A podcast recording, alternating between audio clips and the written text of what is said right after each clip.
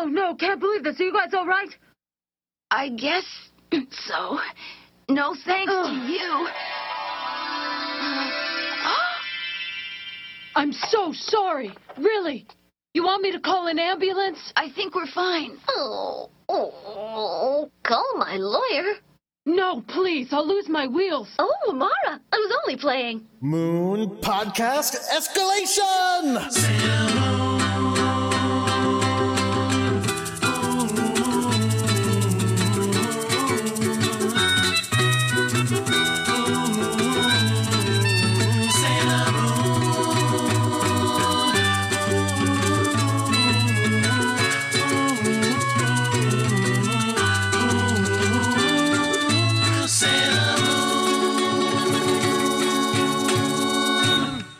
Hello, everyone. My name is Jordan D. White. My name is Chris Sims, and this is Sailor Business. It's the podcast where we sit down with a friend each and every week and watch an episode of the classic 1992 Sailor Moon anime to talk about just why it is that we love it so much. And we've got a good one today. we got a real good one that I have a lot to talk about and a lot of notes. Notes that just say, well, well, well, Jordan. Oh, good. We're going to be watching uh, Sailor Moon S, episode 96, which is called Cold Hearted Uranus Makoto in Danger, or Makoto in a Pinch, as you can very clearly tell they're saying uh, when they say the episode title at the start. So, uh, first of all, I, I I don't know if anybody will notice, but I just want to apologize for my voice because after we recorded the episode of Xena Business that I was on, I spent the rest of the night barfing. Thanks for like really going into the details that everybody needs right here at the top of the show. Well, it was a it's a little ad for Xena Business. That's great. Thanks. Xena business. It'll make you barf all night. Ow, ow, Yeah, it's, it's awesome that Allison and I have a new project that we've launched, and you're like, yeah, I did it, and then I barfed. Probably have- unrelated. Probably unrelated. I think it was food poisoning, not Xena poisoning. Fortunately, uh, we do not need Jordan to talk today because I have the Jordan soundboard. No, I don't. No. Yeah, I wish I did. I wish somebody would legitimately get on that and send me those files. No, but we do have a very special guest who's going to be helping us to talk about this episode. Uh, returning from last episode, we have Christy O'Brien Murphy. Christy, welcome back to the show. Hello. Thank you for having me back again. Yay. It is our pleasure to have you. Now, Christy, we already went through uh, your history with Sailor Moon on uh, the last episode of the show. So if anybody missed out on that one for whatever reason, check back in there and you will hear all about uh, Christy and how she came to be the kind of person who would draw us the pizza coffee uh, t-shirt. but in the intervening week, have there been any Sailor Moon developments in your life?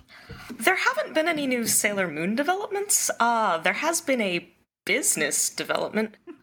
Ho ho. Tried to make that segue work.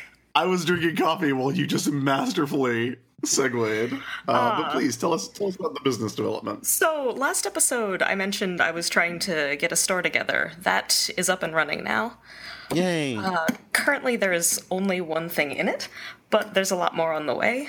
Where can we find it? You can find it at society6.com slash C Murph Brien. C M U R P H B R I E N. And six I'm is a- there. Oh, are you? Yep. Cool. Thank Hey, you. that's nice. Thanks. And actually, Sorry, I got distracted looking at the store. now, uh, Christy, would you say that these make great holiday gifts or like the best holiday gifts? the best. Um, maybe better Halloween gifts than Christmas gifts because currently I just have a vampire in there. But the best holiday gifts. Nice. Well, that is uh, awesome. Uh, since we're on the subject of business, we have a, a handy bit of Sailor Business business to cover in this episode as well before we move on. Oh ho. It is uh, probably the biggest bit of, of podcast news in quite a while. We went ahead and did it. We have launched the Sailor Business Patreon. Hooray! That's right. If you go to patreon.com slash sailor business, you can become a patron of Sailor Business and Xena Warrior Business today. Uh, that's right. I guess that's the other thing is that uh, Allison and I did launch Xena Warrior Business. We'll talk about that in a second. And it doesn't make Uh, the. Patreon. The Patreon is supporting both podcasts. If you want to support the show, you can kick in as little as a dollar a month. Uh, we currently have three levels. We have, uh, I named them, so this is all on me. We have Trash Piles at a dollar, uh, Spectre Sisters at five, and Sailor Scouts at 15 uh, per month. We said this on, on Xena Business as well. I did want a a fourth level at 20 called Warrior Princess, but I have no idea what to do at that level. Because we don't really want to do t shirts. We've already got like one physical reward that goes out at 15 that, that Oh. hopefully we won't have to restructure everything uh, once that comes in. Here's an idea. If you're a warrior princess, you get a, a guaranteed uh, show question, listener question every episode. I thought about that too. Uh, on the other podcast that I do, uh, Movie Fighters, By which he means War Rocket Ajax. we have line steppers, which is we have a level where people can get their Twitter questions or or their lists on the, the Every Story Ever list that we do. Uh, they can get those in above everybody else who submits, and so then we just have to go through all the line steppers. So I thought about doing that, but then I I don't want to have to ban people who are giving us twenty dollars a month. You couldn't. which is They would- inevitably would what be- will happen. That would be immunity. It would be immunity. Um, I I wonder am if not giving anyone lifetime ban immunity. That is not happening. that's like a hundred. You're not even. You do not even have lifetime ban immunity, Jordan. I wonder if right now, right now, we currently have more Spectre sisters than trash piles. I wonder if it's because people are like, I don't want to be a trash pile. Well, here's here's the deal. If you haven't gone to the page yet, for a dollar, uh, we will thank you on the show, and, and we genuinely do appreciate everybody's support. And, and I will say, just right here up front, uh, I know it's the holidays. I know money's tight for a lot of people, and I know that we literally just told you like two weeks ago to we gave you a nice list of organizations to donate to that are not Sailor Business. So uh, if you are worried about the show going away because you do not support it, you know this this is a fully optional thing. That's just if you want to support the show. Uh, Oh, yeah. Regardless of what the Patreon uh, does, the show is going to continue to come out. Jordan and I are going to be here every week, but obviously we appreciate everybody who chips in. I will say our current goal that we're trying to get to, our milestone goal, uh, at 500 bucks a month, we're going to start doing mini episodes of Sailor Business and those can take a lot of different forms. Uh, I think that you know I've I've talked about doing like 15 minute manga uh, episodes. Uh, where we'll you know we'll just do like a real quick read through of each chapter of the manga and maybe the the short stories since those are, are side stories. Listener question episodes or something we can do there. Uh, we could have like an all crossover question special where we really think about it. The only thing that's not included in the mini episodes is Motoki's Game Corner because that is a separate uh, level, and uh, the reason that is a separate level is I put that I think at, at twelve fifty a month because I would have to learn how to do like video capture and like or or like how to stream or how to do like a let's play or something because I think Oh, you would do it like as a video thing? I might. I just don't like. I would have to figure out how to do it, and I didn't want to do that last week when I was making the Patreon. So I made that our highest milestone goal currently. is Chris figures out both how to play and how to uh, share the experience of playing uh, Sailor Moon: Another Story. I mean, like I might just like tumble about it. I don't know yet, but there's a lot of vague terms. And you know, you know what we could we could also I, I was going to say we it would probably be since we're all now you me and Allison record different things on different combinations. We could probably even have her as a guest on some of the minisodes if we do those. Pretty yeah, easily. We, we certainly could. Uh, but yeah, we have the trash pile episode, which is a dollar, which gets you just a thanks on the show. The five dollar level gets you access to bonus content that we're going to be doing. Uh, that's stuff that gets cut out of the regular recording of the show. We're, we're going to have like a very weird conversation from that first episode of Xena Business that's going to go up. Uh, another thing that we're going to do, uh, just for patrons at the $5 level, the, the mini episodes, when we get there, by the way, are going to be on the regular feed. Those are going to be for everybody. Mhm. Uh, but the uh the the bonus content another thing that we're going to do is uh just putting up our show notes which are very vague in a lot Well- of cases Yours and mine are, but apparently Allison's were super detailed. no i write full sentences i just don't write as many notes as you do Oh, really? Yeah, mine mine look like weird like uh, uh, poems about Sailor Moon. here's i'm just going to read yours Please. from this episode that you just Go sent for me it. Go for it. uh we must find the messiah at all costs the silence is coming why did she not see the egg sailor mercury so that's the kind of notes you can expect Oh, that's can just something that we're going to like, put up poetry readings of these. Yeah, Oh, yes, maybe sh- that's at, that's at eighteen hundred dollars per month. I could do it for cheaper than that. Uh, but yeah, like we're also gonna. Um, there's a level on there, a milestone goal for Jordan and Allison both to do like uh, more uh, ukulele songs and music. If you have any questions about the Patreon, any suggestions for the Patreon, even please feel free to get in touch at sailorbusinesspodcast at gmail.com. Uh, if you if you think you know what we should do for that warrior princess level that will not uh, uh, be too taxing for us, then then please let us know. Oh, I should say, uh, five dollars bonus content, fifteen dollars. Uh, you get the bonus content, uh, and we're going to be doing next year once the the money actually starts coming in. We're going to commission an artist to design an enamel pin for us, a soft enamel pin. Uh, that we're going to be sending out to uh, listeners, and Jake is actually going to be uh, has stepped up to do the the shipping on that. So thank you, Jake. Uh, we appreciate everything you do for the show, and you are part of the reason we have a Patreon now. In addition, I really do hope that I can get uh, that we can get a, a get, go back to having T-shirts in some capacity. Uh, I just don't know exactly when, and it probably won't be part of the Patreon, but we'll let you know about that. And Patreons will think, know uh, first. I, I think we might just end up doing like a, a, a t-shirt store on, on Society Six or Redbubble or, or, or one of those places. Right. Uh, that might be for the best. But yeah, let us know. Let us know what you think. We'll we will absolutely listen to suggestions from our listeners because you will be the people uh, supporting us on Patreon, just like these people. Uh, now, again, part of the deal is that you get a thank you on the show, so we're going to go ahead and knock that out here at the start of the episode. Uh, and since this is our first week of having the the Patreon active, we have a, a- quite a few to get through. I think we've got 33 uh, new pledges to get through. Thank you to all of these people. Uh, starting with our very first pledge was from uh, my good friend Charlotte of Oz. Thank you so much, Charlotte. Thank you to Alan Sells, Alan Sells. Um, thank you so much. Dan Vincent, Thanks, Dan. Tony. hey, Tony. Thanks. I think this is the the first pledge from someone who's been on the show. Uh, Lissa Patillo was on the has pledged. Oh, thanks, Lissa. Uh, Brian Dean, Brian, we appreciate it. Alex Miller Clendon, Alex, you rock. Uh, another uh, friend of mine, uh, a guy that I, I have come to know pretty well over the past couple of years, uh, and hang out with him at pro wrestling events. Brandon House has, has kicked in a, a few bucks. Brandon, thank you so much. Uh, Jason Chance, Thanks, Jason. Dominic Bowers Mason, Thank you, Dominic. Justin Harwood, Justin, I appreciate it. Amy. Amy Mizuno? I assume. N- Thank you. Well, there is no last name listed, but uh, but it's it's A M Y, so it would be Amy Anderson. Amy Anderson. Sorry. Yes. Yeah, but it's not. It's not. Oh. I mean, maybe maybe it is. I don't know. I don't know what uh, Amy's last name is. I assume it's a pretty common name, Amy Anderson. Did you wanna? Did you wanna say thank you?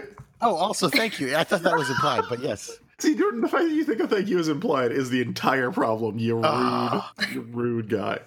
Uh, Crystal Dennis, Thank you, Crystal. Bill Battershill, or, or perhaps Battershill, Thank you, Bill. That is very nice of you. uh, Connor Moran, Connor, thank you for this. uh, Katie Folks, Katie, thank you for helping us out. Fletcher Arnett. Fletcher, thank you. Uh, this next pledge comes from Soso Sundar. So so, thank you so much. Is that right? Okay, Thank I you hope so. so so much. Oh, there we are. Oh, there you go. Samwise Kreider, Samwise, that is awesome of you. Blue Delliquanti, who is uh, the uh, artist of a fantastic comic called Oh Human Star that everybody should check out. That's awesome. Well, thank you for thank you for supporting us. Uh, we have one from the letter J and an asterisk, which I want to pronounce Jasterisk. I I'm going to assume it's probably Jay, right? Well, thank you. Either way, Chris Limmerman. Chris, thank you so much. Hey, you're welcome. Not you. No, not thank you. Dan Casino. Dan, thank you. Uh, Karen Jean. Karen, we appreciate it. Bjorn Fontaine. Bjorn, I appreciate your help. Joel Thomas is our next pledger. Joel, thank you so much for helping out. Uh, Uncle Petunio. Uncle Petunio, I'm glad you've been listening. Thanks for helping. Christian LeBlanc, uh, who was nice enough to send us the, the Sailor Moon R movie on DVD and is now sending us a little bit of money every month. Thank you so much, Christian. We appreciate that. Luke McClung, Luke, thank you for helping. Brian Alford, Brian, you're awesome. Ryan Carmichael, Ryan, thank you so much. Elaine Ames, Elaine, thank you for being a listener and supporter. And our last one uh, today we have Michael Schurman. Michael, thank you so much. And thank you all so much once again. Yeah, uh, those are that's our first week, so it will not take that much longer in the future. Eventually, once everyone has pledged, once we have yeah. so many pledgers. I mean, you shouldn't promise that because realistically, that's 33 patrons before we ever announced it on an episode of Sailor Business. That is true. That is true. So, so let's see. Let's try to top that next week, gang. yeah, sure, sure. Let's do it. Uh, no, but seriously, thank you to everybody who who went over to the Patreon when we announced it on, on Twitter and, and kicked in a few bucks. That's awesome of you. Uh, and we will be using that money to do some really cool stuff in the uh, in the future, like paying my bills, Oh, that's buying awesome. me groceries. That's so cool, dude. All right. Uh, so now, uh, I think speaking of our listeners, we're going to maybe do a couple of Twitter questions for us and Christy. Christy, are you up for it? Yes. Yeah. All right. Um. Oh gosh, did the Chris? I always get lost as to where we are in the qu- Twitter questions and whether we've done them or not before. Um, I know why you advocate need a purge. I know. I know. Yeah, we need we need the purge. I also have a couple letters to read, by the way. Well, hold on, hold on. I, so I'm just saying I don't know. I don't think I've asked this before. Oh. But here's what I'm going to say. Uh, that guy Angelo wants to know. So you like the characters, moves, and moments from R, but the individual episodes disappoint. Is that any different than? WWE? Uh that's I mean that's close to being a crossover question, but in the, in the spirit of the holiday season, It's not Uh, a crossover. It's just comparing the two. no, I will say that is absolutely true. The f- now that you have said it, the feeling that I have watching Sailor Moon R is a lot like the feeling I have watching Raw, where I am disappointed every week until I'm not. oh, that's sad. Emma J wants to know in which Olympic sports would the scouts compete? Fire arrows and love me chains are allowed, right? I don't think that they do let you use those in the Olympics. Let's see. What would the what would the scouts be good at in the Olympics? That's not a crossover because Well, I mean, presumably they're they all have the amazing at Olympics. Figure skating. That's true. Well, wasn't skiing. Usagi really bad at it? Yes. Uh, well, Makoto was good at figure skating. Uh, Minako's good at volleyball. Oh yeah. Oh, Uh, Is is archery an Olympic sport? I think it Because is. yes, Ray's yes, good at that. So we got three down. The Ami's What's- good at math. No, that's not a sport. She could go to the math Olympics. I There- think nope. when the Olympics were first started, they did have. I don't know if math was a category, but there was like an Olympic gold medal for poetry and I think like graphic design or something. Wow. There, That's there so were definitely weird. non-athletic Olympic events. Okay, the, the, I am going point. about to Google non-athletic Olympic. Okay, there it is. It's coming up. Okay, this is going to require more research. So Oh, it's too much. Too much. Yeah. Too much to read. Um, it wasn't just a handy list. Uh, well, let's see. Amy is she freezes things, uh, so probably a winter sport. I would say probably bubble spraying. She could she could probably take the silver. Oh, in. oh, wait a minute, wait a minute, wait a minute. I think Oh. uh, she could be a, a sweeper in um, what do you call it? curling. Yes, she could be a curling sweeper. Well, she also swims. I just does she? remembered that. Yeah, Amy likes to swim. She could. Uh, Michiru likes to swim. We're going to see that in this episode. We're going to linger on some shots. Is you saw? There's no Olympic eating contest, uh, as far as I know. Oh, I would love it if there was an Olympic pie eating contest. uh, I mean, is you? What, I guess no. She would do discus. Obviously, oh yeah, that makes sense. you're allowed to make the discus hover above your hand, right? Yeah. Yeah. Just put like just somebody in the crowd just needs to hold up like a picture of Avocadora.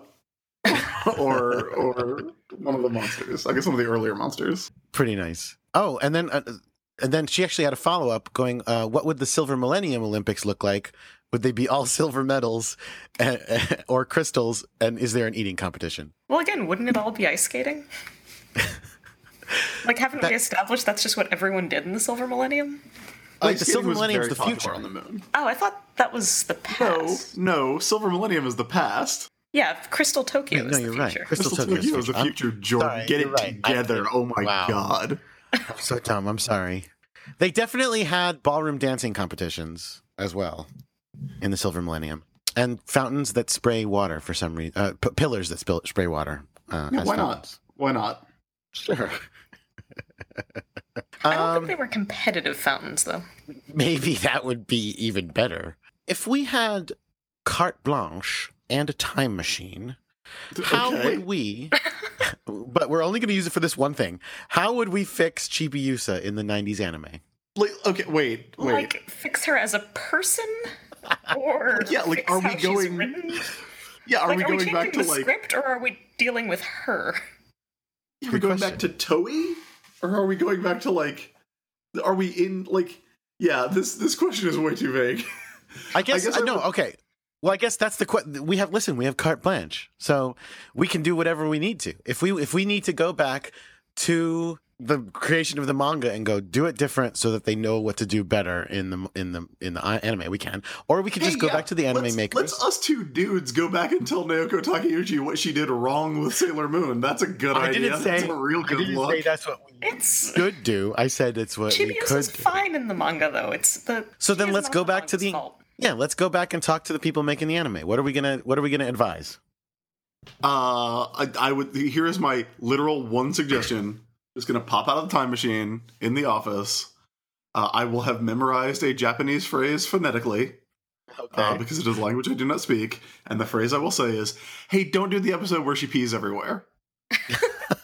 and then I go back in the time machine and I return to the present to a to likely a, a, a post-apocalyptic nightmare world. no, I think I I don't think the P is the problem. Also, are you Yeah, saying Chibiusa wetting the bed is the only thing preventing us from a post-apocalyptic nightmare world? Because if it is, then we should keep that in. It's it's the butterfly effect. Maybe in a world where she doesn't pee the bed, we have a different president elect. Well, th- You then I then then you would have to go back and stop me. And you know we're not t- time traveling to change the anime. It's too complicated. Too complicated. Oh, you just give up that easily. They gave you Yep. carte blanche. I I s- eat. I sleep. I take the easy way out. You know what? Actually, can I tell you something really dumb? Uh, I'm going to anyway. Um, yeah, you're right. I don't want to change the anime at all because the anime of Sailor Moon was too formative in my life. And I'm afraid that if we change it, it will change my life too much. Here's a question we got from Jinglin James. If you take cranberries and stew them like applesauce, why do they taste much more like prunes than rhubarb does? Uh, that's not a good question for this podcast. I, I have never stewed cranberries. I mean, to be fair, I think we've said that they can ask us anything, but uh, that doesn't mean we have an answer. yeah, but but don't they know that we're not actually good at cooking? We just we just cook because we're tall. It's not a talent. Let's see. Let's see if we have one more good Hit me one. with one more, and then I'll, I'll read a couple letters. Here's a weird one from Hey James. High heels that look like guns or guns that look like high heels? Answer as yourself or your favorite scout. My answer would be why not both? Uh, it, why not Bayonetta, in which her high heels are guns? Yeah, that's fair. Now, but the Sailor Scouts wouldn't use guns, right? I look. I don't know anymore because because like Moon Tiara magic or Moon Tiara action is is like the tiara. It turns into a discus of light and and turns a monster into into dust. Right. Like as the show has gone on, the attacks have gotten significantly more violent. Moon Spiral Heart Attack literally just creates a giant heart and hits you with it like a truck, which I love. Well, sure. So who's to say that Sailor Moon's next attack won't be like s- s- silver crystal gun? Okay, somebody should totally draw the the like 1990s cover of Sailor Moon comics where like they're all badass and have guns for the first time. yes. No. Oh man, like yeah. wh- Here's what here's here's our art request for this week. Again, totally optional. Uh, New Mutants '98, but with Sailor Scouts. Oh, is that the first appearance of Cable? Yeah. uh, It, wait, New Mutants '98 actually might be the first appearance of Deadpool. Where what's uh what's Yes. the one I'm thinking of? Yeah, Yeah. yeah. What's what's the one I'm thinking of? Oh, 87. New Mutants uh 87 with the Sailor Scouts. There's five I was people on the of- cover. What I was thinking of was uh was Hulk 390.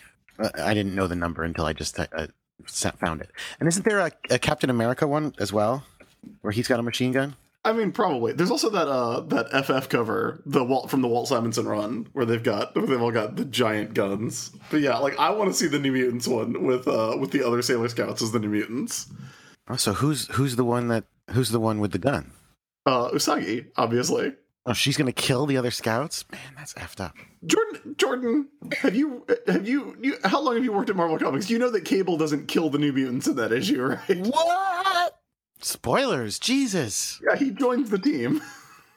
That's how we got X Force. I don't know about that. That sounds unlikely. Uh, the, the, the, that doesn't sound like it gels with Xavier's dream. Well, look, it's extreme times call for extreme heroes. Anyway, uh, we got a couple of letters. Uh, this is one that I wanted to to read out on the show. This is from uh, Segal, who is a listener, uh, and uh, she says. Uh, oh, she is uh, non-binary, but uh, said that uh, she uses uh, female pronouns. So uh, this is concerning your discussion of Haruka's gender identity and expression. I should start by saying that I don't believe any of this was intentional on the part of the showrunners, considering they think incestuous cousins are better than lesbian lovers. Based on everything I've seen from the show, it's most likely that Haruka is gender fluid. She seems very comfortable when people refer to her using both male and female pronouns, and her gender expression includes the entire spectrum. Sometimes she leans towards feminine, sometimes masculine, sometimes both, sometimes neither. I myself was assigned female at birth. I never felt like either a girl or a boy. I feel completely disconnected. I felt completely disconnected from my body, and I had a lot of issues because of this. I can't express enough what it meant to me to see a character like Haruka in a mainstream show. Her, and to a lesser extent Makoto, taught me that liking certain activities and things didn't define you as a person. Makoto's interest in fighting and video games didn't mean she was a girl, wasn't a girl or feminine, and Haruka could wear a boy's uniform or a tiny miniskirt and still be the same person. Sailor Moon helped me accept that having a female body didn't automatically make you female that there's a multitude of ways to be a woman or a man, and that neither was superior or inferior to the other. I'm forever grateful to this show for that. Keep up the great work.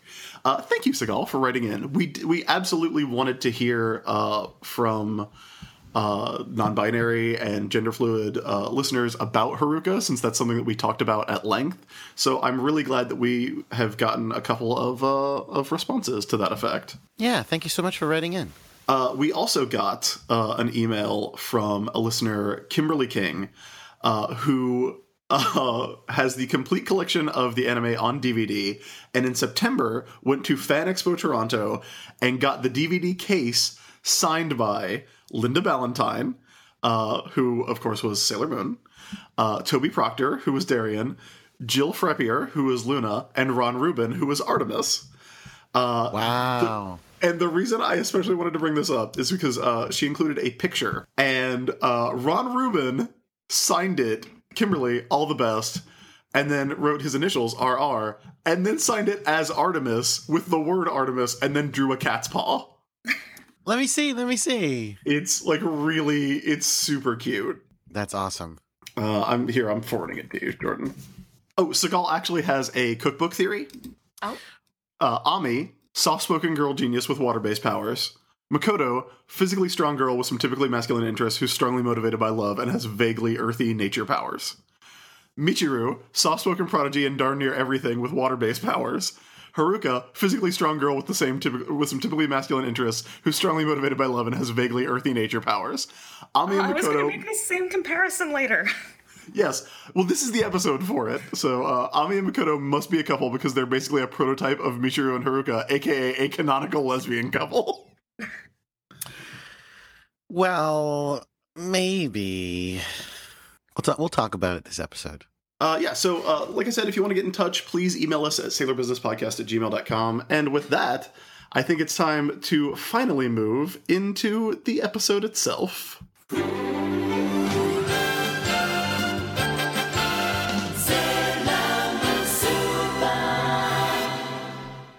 All right, Jordan. So I'm going to put on my Cloverway hat here and try and guess the uh, American title for this episode.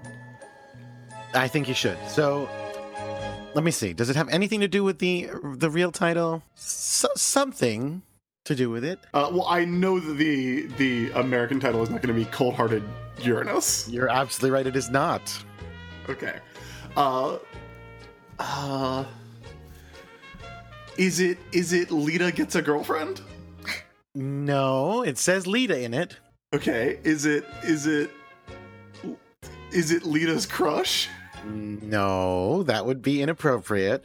Is it riding in cars? With girls? Would with it girls? be? Because No. it's not. Oh, sorry. Go ahead, Christy. Oh, my guess was riding in cars with girls. No, no, That's a good sign. because again, well, no, you could say that, but they wouldn't because of the connotations. Chris, if you think this episode in the Cloverway version is about Lita having a crush on them, you are wrong. I don't know how they could write around it. Yeah. Like just- uh, unless uh, unless uh they're like, "Hey, why is uh why is Michelle hanging out with Andrew?" No, no. You want me to tell you? I'll tell you. The way they Okay, write go around it is the exact same way they wrote around it last episode, which is A, poorly, and B, by shifting the entire emphasis. In the Cloverway version of this episode, uh, Lita is enjoying the idea of having these new friends, and Usagi is incredibly jealous that her best friend, Lita, is seeming to try to have a new best friend. Okay, first of all, first of all, Usagi would never be jealous that she had other friends. That's ridiculous. Yeah. Second of Well, all, Serena. I Second should of all, say Serena. Yeah, of course. Yeah. Second of all, Lita's not Serena's best friend. like, let's be real here. Who is? Who is? Uh, well, I mean, canonically, it's Molly. But not Is her best anymore. She barely ever sees her. After saw her Molly, I'd say episode. it's. Well, yeah, she did see her last episode, but Molly Molly's off with her boyfriend. I would say it's it's either either Ami or or Minako is who I would guess. You don't think it's Ray? I don't think. So. Well, I I think Ray has a better shot than than Makoto. Lita. Like- really? Yeah. Or Ray has a better shot than Lita. Yeah. Like they don't hang out alone together. This is like the first episode where they're hanging out together ever. Is that true?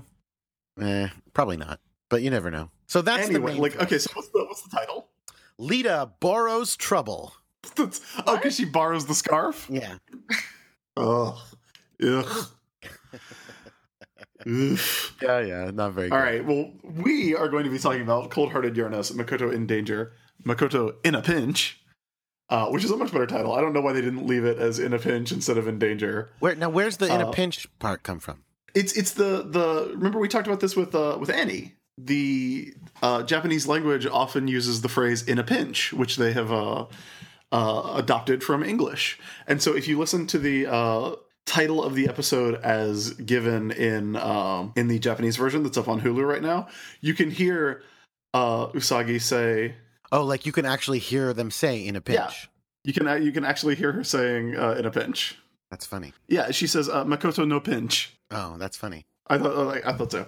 Uh, also, the first note that I have for this is uh, uh, Teaser Usagi has Oh, some yeah. seriously rigid ideas about the heteronormative gender binary, I think this whole episode Usagi does, but especially Yeah. teaser Usagi. but certainly like Teaser Usagi, like when when we're seeing the clips from the episode that we're about to see, Teaser Usagi literally goes, "Makoto, no, Haruka's a girl."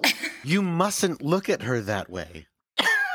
yeah, like mm, Usagi, Usagi, let's let's let's take a walk and talk about this, and then you can come back. Like it, it, but I think that I, I do think that that continues throughout the, the the show, which is funny because I mean, listen, I, I understand that most of the shipping uh, involving Sailor Moon doesn't involve Sailor Moon. Like, I, I, of course, there are people who ship her and Ray. Of course, there are people who ship her with probably every scout. But like the ones that people get really adamant about, like for example, Cookbook, or what was the other one? Uh, what, what did we call it? Burning Love. I Burning liked Love. Firewood. Firewood. yes. Firewood is pretty good. Fire- Firewood is pretty good. I actually have a new one that I will be revealing later in this episode. The only as problem a with- teaser. The only problem with Firewood is Well, now that I'll have isn't to listen ahead. isn't Jupiter the oak? Whatever. Yeah, but but Minako's the piece of wood. I know, I know. Um, so, but like other than like those ones are not with Sailor Moon, uh, because everybody obviously assumes that Sailor Moon intends to be with Darien for real. But it's crazy that this episode you see like she has never considered the idea of two girls like in her life. which is very weird considering that like okay first of all it's very hypocritical considering that in a handsome boy uh like she and venus are just like following haruka around That was when they thought she was a boy, and as soon as they figured out she was not a boy, it was like off. Switch has gone to the off position. No longer attracted. Yeah, the fact that it was just such a like switch was flipped off. Not she's Yeah. like, oh wait, maybe maybe I'm learning new things about myself that I didn't expect. What's happening here? Just nope. Nope, it was just an embarrassing situation. Like, wah, wah, that's not a boy. Oh, I'm an idiot. That's the end. also don't forget that when she meets ray for the first time on the bus she gets hearts in her eyes and goes, Oh yeah, she she's just beautiful. follows Ray home because she's a stalker. Yeah. Well, and and was it was it last episode or two episodes ago or when they were in the no, it was the kiss episode when they were in the uh the the diner and they saw the both of them and they both got like flowers surrounding them. Yeah. Yes. She she romanticizes women, but not romantically. Yet. Uh, yeah, as far as we're aware. She's she's she's still learning about herself, I think, is what She's we're gonna- finding look, out. Spoiler: She's gonna marry a dude. Yeah, but look, destiny is a tricky thing. Sure. Is it? I mean, yes, maybe she will. She will learn that that that yeah, there's that she could be attracted to women, but she's definitely going to end up with a man. Here here's an honest question. Besides us and besides uh, Leanne Centaur, is anybody out there shipping Derry Andrew? Oh, I don't know why I was waiting for a response, but I was. I was like, uh, we got your cat in the background. "Boop, Al, are you shipping them? Oh, that's cute." I am not. No, What is, is, it- is it Derry Andrew and and uh, Memoro Toki? Is Oh, that the is that how we would say that? That's good. That's good. Um, no, I don't think anybody. I mean, because they're not around enough anymore now, especially Motoki. That's He's off in his that's game true. corner by himself. Yeah, like wondering where everyone has gone. There used to be all trying these trying nice- to Skype with his girlfriend in uh, in Madagascar. Oh, they didn't have Skype back then. He was just he. This was dude. This was when he was paying long distance bills. Oof. Yikes, the 90s. Yeah. So we open on uh, Usagi and Makoto, who again, we do not see together all that often. Like, we do not usually see just those two hanging out. Is that true? I Yeah, feel like we feel must like have seen is. them. I guess you're right because usually at least Amy's there because not for the reason you're thinking, but because they go to school together. So if they're hanging out after school, th- why wouldn't all three of them be together? I think Usagi does when she hangs out one on one. It's more with either Amy or Mina. Yeah, Yeah, I I, like- I agree. We've seen spotlight episodes in the past where it's you know like oh Usagi's gonna hang out with with Ray alone this week, but I feel like we very rarely see these two in combination. Uh, we also see Usagi pulling an advanced level Shingo. Yeah, she's walking backwards, Shingo. Oh, she's the one who taught him how to do it. She's walking backwards, holding her book bag. behind her. Yeah. Also, but it's weird because her book bag is under her ponytails. It's the whole situation is weird. Yeah, it's it's ex- like if you think about it, it's extremely complicated, uh, extremely complicated position for her to have gotten into. She's trapped there now. She can't stop. Yeah, like the only way to put that bag down is to just drop it, right? Like you can't. Yeah, it. It's possible to reach under your hair. She can yeah, let but go she would have had to like hand. slip it under there because her arms are over her hair. The bag is under her hair. She would have had to like arrange it. so, uh, Also, also heteronormative ass Usagi responds to uh, Makoto saying, "Yeah, I made some sandwiches for the study group tonight." By turning around and going, "I love you." no, she doesn't. She says, "Lucky me." Yes. No, she says she literally says, "I love you, Mako." Oh yeah. There, at the- after she says the other stuff, yeah, she does. You're right. Oh yeah, I just uh I rewound it and that was exactly the line I landed on. All right. Well, yeah. Look, she's got a lot to learn. She's only 14, 14, 15. She's 14 years old. She's a cancer. Her blood type is O. Well, she's got to be 15 She someday. might actually be 15 at this Yeah. point. she does like yeah, it's not like a one season per year thing, but she does get a little bit older as the series goes on. Th th there's a specific time marker in this season of this being their last year of middle school. Because again, this conversation is all about them going to study for their high school entrance exams, which is what they've been talking about for the entire uh, season so far. So the thing that I was trying to figure out, this will come up later, but I might as well talk about it now because it has no impact on the rest of the show. At one point, uh, Haruka is going to be driving around in her car, which she presumably owns. Because again, this show has a ratio of like two parents per six girls. like it's like a one to three parent to girl ratio. And Haruka goes, Yeah, I'm a high school first year. And I'm like, Wait, so you're a year older than Usagi. So you're 15 and you have a car that you drive and own alone? She might be 16. She might be 16, but even so, I she's did got actually a very hot car. I looked that up um, because they comment on it like, "Are you old enough to drive?"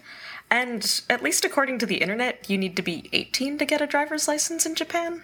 They said something in the episode though, don't they? They say something like she got her She license. says she got her license overseas. Yeah. Which I think it's in, like I mean I think it's presented in the show as bullshit. Oh yeah. Yeah, I don't think the kind of very would buy that. hastily says it. I'm trying to remember what they more changed that to in important- Geek, and I can't, or in the Cloverway, and I can't remember. As Go far ahead, as her owning a car, though, like they don't do it as much in this series, but in in other versions, like in the manga and Crystal, like Haruka is a rich, famous celebrity, and so is Michiru. So Are they really? Yeah, I mean they're not.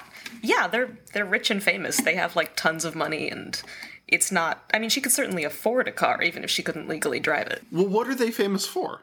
Is, is it uh, that she's like a, a like an actual rally driver? Yeah, Haruka's a famous race car driver, and Michiru's like a world famous musician. That's uh, I mean like that's stuff that's been presented to us in the show, but not like that they're famous for it. Just that they're like teens who have interests in race car driving and uh, violin lemon juggling. I don't know if it's the lemon juggling specifically that got her her international acclaim. So far more important for this episode, Usagi says, "Hey, I'm really lucky to have a friend like you who is so talented at cooking." And Makoto decides to get real. Like walking down the street, Makoto just goes, "Yeah, I'm not really talented. I just uh, wanted to learn how to cook because uh, I'm I'm tall and boyish, and no one will ever want me So, if I but, if like- I can't be useful." No, but that's that's.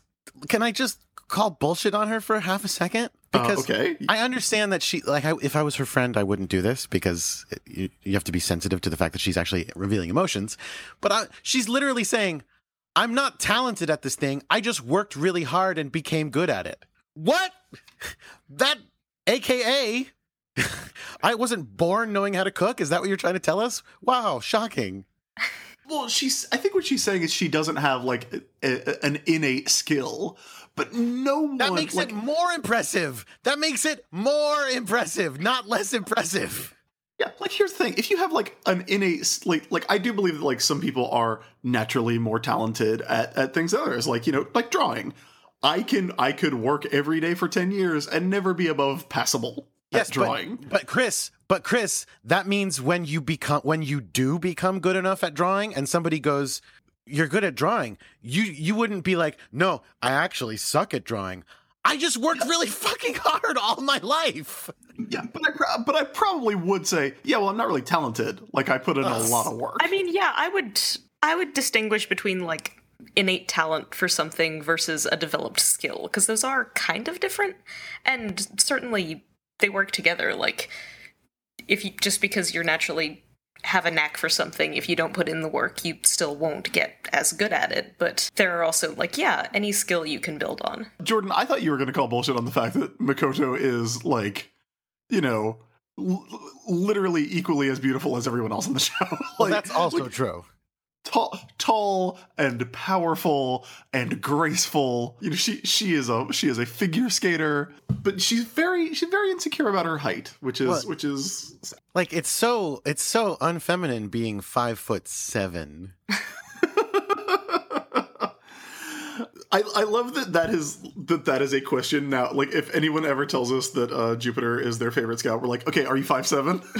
and we get a lot of people saying yes. Oh, uh, in the dub, uh, Usagi says to her, "You're not getting introspectical on me, are you?" oh usagi I mean, Serena. But yeah. Serena says that. Yeah. This is going to be uh, this is going to be an episode where Makoto uh, sort of deals with her insecurities a little bit. Time for an action But- sequence. Yes, uh, they are crossing the street, and all of a sudden, a motorcycle uh, nearly sideswipes them. Makoto pushes uh, Usagi out of the way, uh, and sa- literally saves the life of the destined princess of the moon. Uh, I thought that was a nice callback to how they first met, because isn't that wasn't that the same thing? Like Usagi was walking to school and just spaced out and walked in front of a truck, and Mako saved her, and that's how they met. Uh, I, she thought they, they met beat when yeah when Makoto beats up those three guys. Okay, I guess I'm getting Maybe it wrong. happens, yeah. You might Um, be thinking also- of the Marvel Comics superhero Daredevil.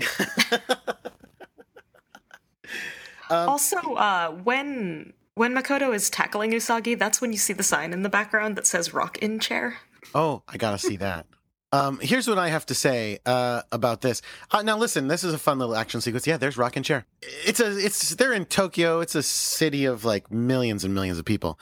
It would be a weird coincidence if they knew the person driving this motorcycle, especially since, like you said, they only know like three people old enough to drive. It would also be really weird if there was literally no one else on the street at this time at all. Like in the background, walking past them, in rocking chair.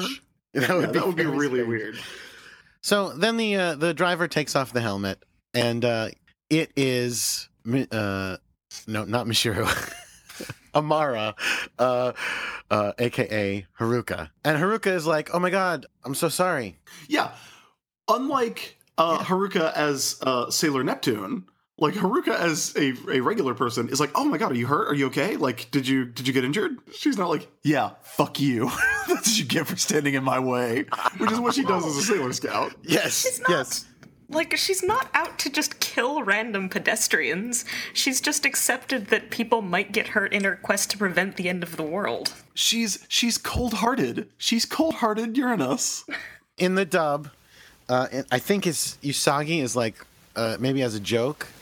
I couldn't. I can't remember if it was a joke or serious. She says, "Call my lawyer." Uh, to which Uranus goes, "No, please! I'll lose my wheels." Because she's not old enough to be driving. Yeah, also, I yeah. love the faces Usagi's making during this whole exchange. Th- These this has literally the best Usagi face ever coming up in a second. Which one? Well, okay. For, well, first of all, I want to talk about Haruka's look in this. She's uh, wearing like a really awesome uh, motorcycle suit with a scarf, like like Kamen Rider. Is and I just wanted to point up? out, yes, that's what I was going to say. I was going to say that bike suit is really hooked up. Sorry. Oh, Secondly, uh, Usagi goes. Uh, Haruka's like, "Hey, are are you hurt?" And Usagi's like, "No, I'm fine." And she looks up and goes, "What about you, Mako?" And Mako, Makoto has stars in her eyes and is blushing, and the, it's soft focus. Uh, Makoto is quite taken with Haruka, uh, and I just wrote, "Well, well, well." uh, but the like Usagi's reaction to that is great, and then there's uh, like this really intense uh, exchange between uh, Haruka and Makoto that's really played like like when you would meet like a a a, a, a lover. Like it's this really like ah, you hurt your hand. I'll help you. Here, take this. Like it's this really intense romantic uh, setup scene, and then Usagi like just rises up slowly in the background with the weirdest, best faces. It's, uh, she kind of reminds me of Finn from Adventure Time when she's making those Yes! yeah, Yes. yeah. It's so great. Hey, those are great faces. Now, here's the thing. Uh, let me let me just go back to saying, uh, Haruka is kind of a jerk in general. Uh, yes, she's being nice here, but again, as her girlfriend pointed out a couple of episodes ago, she is so goddamn shameless as a flirt. She's leading this poor girl on, and she does this to every girl she meets. I mean, she can. Why not? Sure, she can get away with it. I don't think she's is she doing this on purpose? I know that we're going to get to the point where uh like oh yeah, that girl has a pure heart. We need to follow her. Uh but like is is she didn't arrange the accident, right? No, no, no. Like, I don't think that. I don't I think and just she think- really is like just kind of being like, "Oh, you hurt your hand. Here, let me let me wrap that up with my scarf." No. You know, a very a very sanitary bandagey thing to do. Yeah. Yes. And if you say it the way you said it, you don't sound like you're trying to get in the person's pants. But when you're like, oh, you're hurt, let me see that. You know, the way she behaves is, I think, listen, I don't think she went, oh, this is the perfect opportunity and like took advantage. I think she, it's just second nature to her now. Like, that's Yeah, just I how think she is all Haruka's the just time. a huge flirt. yeah, all the time. I don't think And I Haruka's even flirting. I think she's just being like I don't think she's being disingenuous or anything. I think she's just effortlessly charming.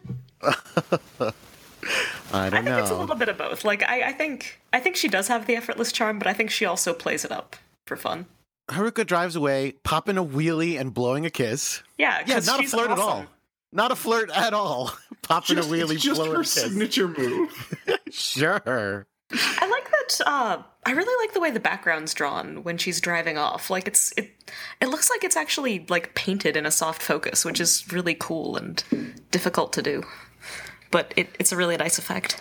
Now listen, Jupiter. Regardless of how handsome Haruka is, she's a woman, says Usagi. Yeah, very, very judgy.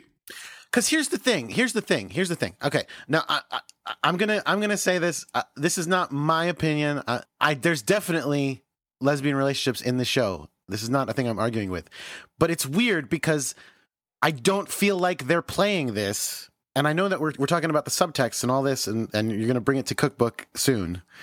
I don't feel like they tend to play it as no. Maybe she likes women.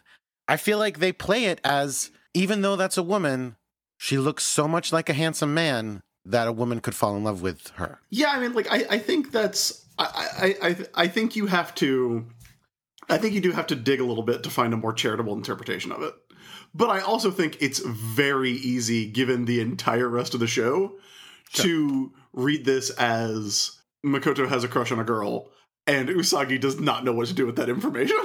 Yeah, I I think what's happening and what's in the script are saying different things in this episode because Mako keeps denying. She's like, "No, I'm definitely not into this girl," but she's like got star eyes and is blushing and just really wants to go hang out with her. well, they present it as the, the, the thing that they they do in dialogue, like the the strictest sense, is that Makoto's like, no, no, no, no, no. She's just really cool, and I just want to be exactly like her. Exactly like her. Yeah, like she says at the end of the episode, she's she's gonna say like, yeah, I wish I could be a person like that. Uh, which like she's very much a person like that, but okay.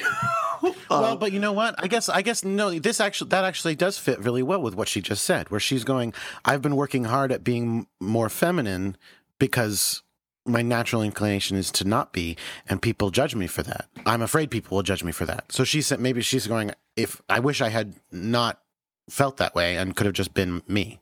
That I makes think sense. like I think that's the I think that's the textual what's going on textually. I think subtextually there's uh there's more.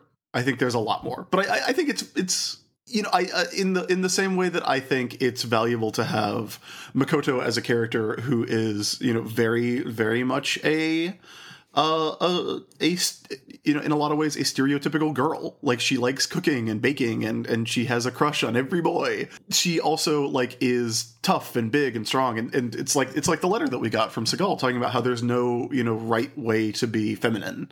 There's no right way to be masculine. I think that's all stuff that can that can come up with Makoto as a character that I think you can see very textually in here in terms of like what the creators were intending I think there's also a lot of romantic interest in Haruka in this show, partially because we've had a lot of episodes where the main cast shows a lot of romantic interest in Haruka in this show. Yeah. But but again, but they quote unquote get away with it by going. Well, she just really looks like a guy.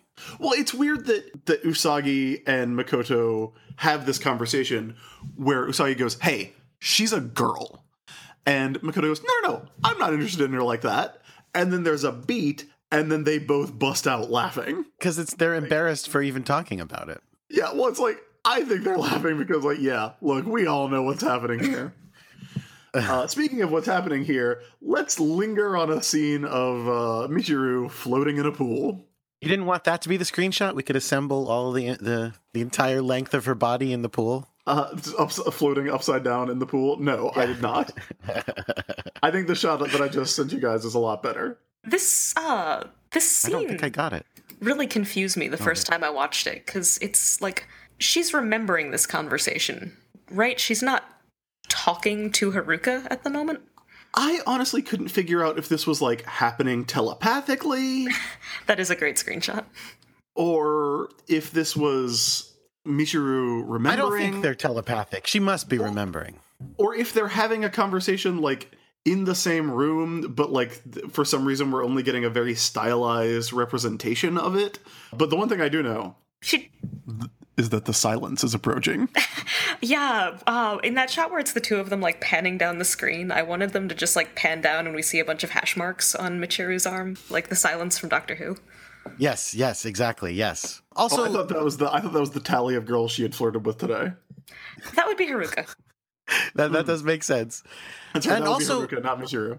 We must find the Messiah at all cost. What? Yeah, that was one. I also wrote that one down. When- Look, these when heathen did the Messiah hate come? Jesus. yeah, that that's a new that's a new twist. I mean, again, we did say the Holy Grail, but I didn't know the Messiah was going to be involved as well. Like, this is crazy. Oh, also the the the thing in my notes I wrote down from the last scene was, of course I'm not interested in her. I'm very heterosexual, extremely very heterosexual. When Michiru gets out of the pool, like that's the thing.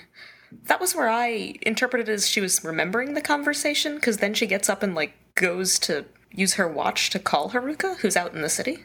Yeah, yeah, yeah. But also, and you don't get a good look at it, but that watch kind of looks like maybe it's a similar design to Tuxedo Mask's pocket watch, which if it is, that's pretty cool. Here's my question: They don't have cats. Where did they get their transformation items? That's a great question. That's Where did good they get their watch communicators and their transformation items? If it wasn't Luna or Artemis, the only two sources we have seen of transformation items. I mean, Luna and Artemis do keep stuff from everyone. Maybe maybe they did give them all of this and they just didn't tell Usagi and anyone else. That's a that's uh, entirely true. Fucked Uh, up. But yeah, there's a lo- there's an awful lot of lingering on Michiru in this scene. Oh yeah. Why don't we why don't we watch her butt get out of the pool? Yeah. It's like this is like a movie that would be on at one o'clock in the morning on Cinemax in 1998. Our next scene involves uh, three of the scouts. Usagi and Makoto have now been joined by Ami. Makoto, very insensitively, is like, "Hey, do you know where Haruka lives? do you know like where her house is, like that I could go to?" Because why Uh, would that be hurtful to anyone? I don't, I don't even understand. It's oh yeah, Right. this is uh, Amy learning about the human emotion of jealousy. Yeah, like watch watch Ami in the background. She's like she's like, "Oh, do you mean that Haruka?" And then she looks very sad walking behind Makoto. As they walk past, She Kill doesn't look sad, does she? Yeah, she does. She looks distraught. see. She's horribly distraught. Um, I, I don't see it yet. Let me see. Ami's emotions She's are very subtle. smiling. Jordan. She's smiling. She's absolutely not smiling. She's in like resting smile face, like she always does. Nope, nope. That is not a smile. It's not. I refuse. I refuse to believe it. Okay. But yeah, so uh, they walk past. Like, not only do they walk past Haruka, they also then walk past Kaolinite. Again, they are in Tokyo. It's a very large city. I kind of got the impression that Haruka was following them or like trying to track something that happened to be leading her to them. Do you think that she literally was like, "Oh, I almost crashed into that girl, and she was really nice, so therefore, let's tear her heart out and let her die"? Ah, I don't know. I mean, I don't think that's it, but she says, like, what is the conversation? Like, Michiru says something about the seas are restless, and Haruka says she's tracking the energy or something to that effect. And then that's when everyone walks by. Uh, right, somewhere near here. So she's actually tracking probably Kaori Knight. Oh, yeah, that makes sense. So uh, Makoto explains that she she d- just wants to give Haruka her scarf back, and she doesn't know when she's going to see her again, even though they have run into her every day since they got into town. Uh, but Wait, then, wait, wait, wait, wait, wait, wait. I'm Yes. sorry. So literally, it's Uranus is tracking Kaori Knight. Kaori Knight is tracking Jupiter. Maybe because I mean because Jupiter has a pure heart, but like. Is it is that just indi- as indicated by the crash, or just she also just has a pure heart and it's just her time? I, do, I don't know how they determine Makoto has a pure heart. Because because she literally says like target acquired. Oh, yeah, Yeah. she doesn't say anything else beyond that, though, does she? No, I just I target think confirmed. okay. Here's what I think is happening. I think Haruka's following Kaolinite. Kaolinite's following the Diamond Egg. The Diamond Egg is following Makoto. Makoto's following the scarf. Oh, see, I I just watched that scene again, and I want to interpret it as like Kaolinite was just waiting for the bus, and these girls walked past, and she's like, "Yeah, that'll do." They look kind of familiar. So the scarf, yeah, because the scarf blows away in the wind, and uh, Mak- Makoto has to follow it.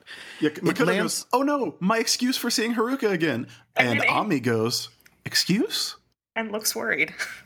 Yeah, looks very That's true. worried. That's accurate. It lands under a car. Makoto la- lies down on the ground to reach under the car and get it, and the egg goes into the thing, into the scarf.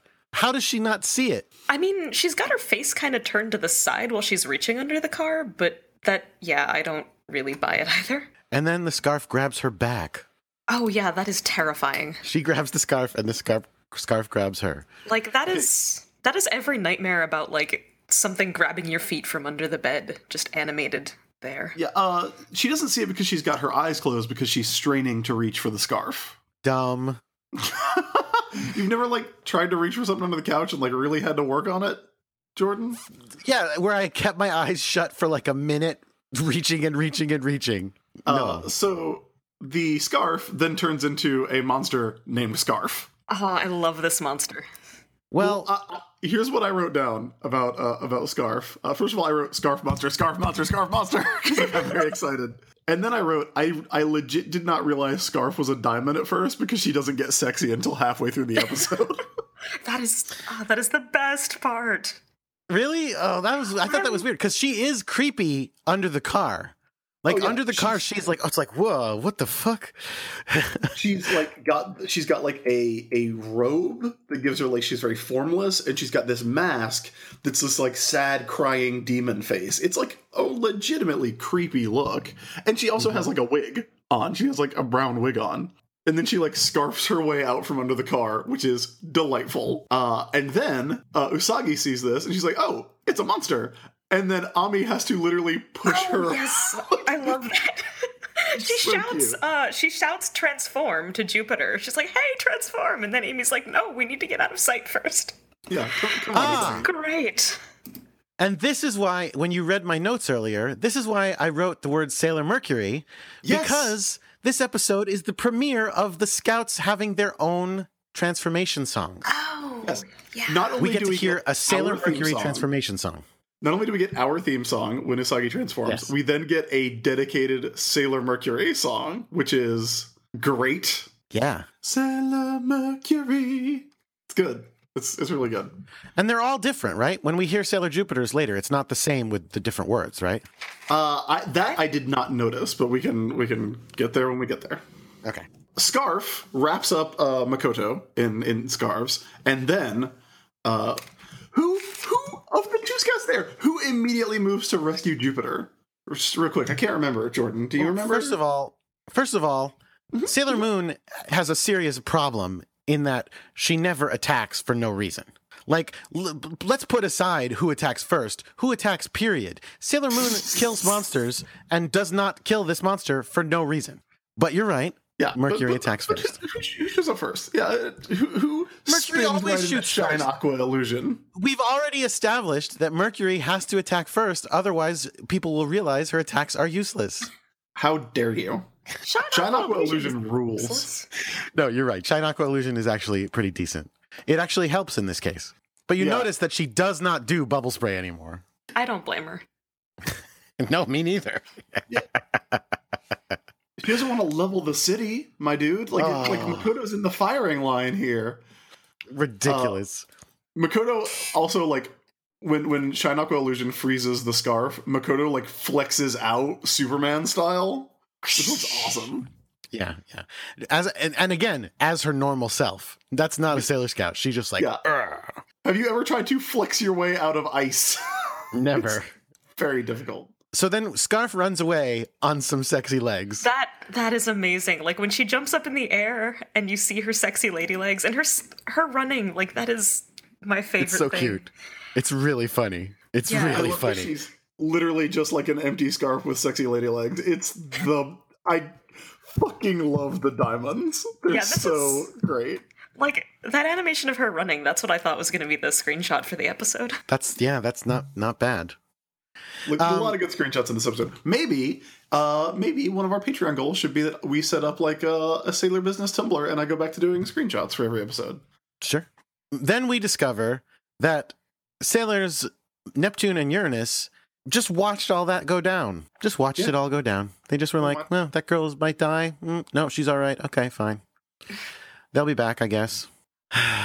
And then Neptune brings up the sensible question of, hey, you know how like they don't like monsters and we don't like monsters?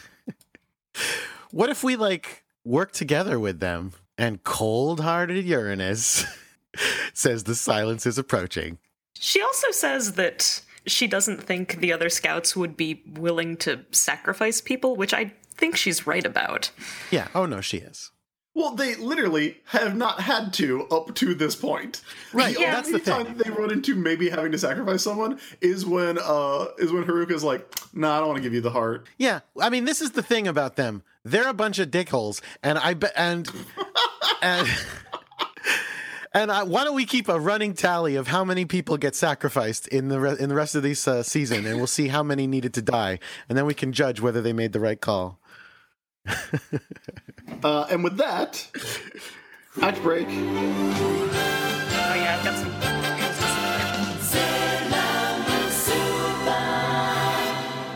So you know, everybody stretch, Shingo a little bit, ah, sit up straight. Okay.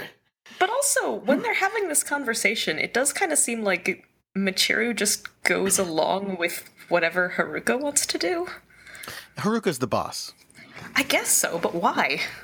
I mean, she's cooler, but that doesn't. That's not an actual, like, in story reason. I think because I think just Michiru is very. I mean, she's good at everything, but she's also very. You know, she's just very go along to get along. You know what I mean? Like, she's not aggressive, M- Michiru. She just quietly does what she does. To me, she always kind of felt like the Sailor Scout that doesn't get much personality. Like, she's just kind of there. She reminds me of a person that I know. Is the thing. That's why I oh. feel like she has personality. Like I know a person who is very talented and does a lot of stuff, but like doesn't push their themselves on everyone or doesn't push for what they want. Really, they like it's just like I'll just be quiet and do what I do. Oh, Jordan, thank you. Chris, yes, it was you exactly. Yes, That sounds exactly like me, to be honest.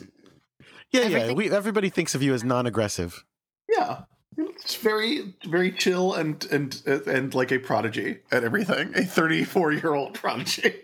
hmm hmm It's, how dare you? So anyway, uh, so the next day, uh, or I guess I guess that night, right? Uh, Yeah, I think- Makoto is back in the parking lot looking for uh, Haruka's scarf because now she not only doesn't have the excuse to see her, she's also lost her very nice uh, embroidered scarf.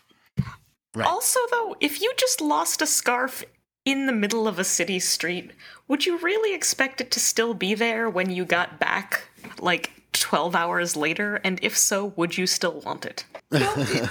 It is a uh, like it's it was under a car, so maybe if it hasn't been that windy, but there was a monster fight that happened there. Also, like, I guess Makoto doesn't realize that it was the scarf that turned into the scarf monster. No, Which is weird because Scarf the Monster has the same like logo on Yeah. her as the scarf does. well, she's a different color though. Yeah, but she's got like like if if my like if I had some Adidas and then I lost one of my Adidas and then a monster showed up with three stripes, I'd be like, hey, is that an Adidas monster? Yeah, Especially yeah. if I had previously seen things turn into monsters five or oh, six times, which is That- where that we're helps. at right now. That helps. Yeah. Uh, so then we get what might be my actual favorite line of the episode. Well, actually, it's not. My favorite line of the episode is still coming up.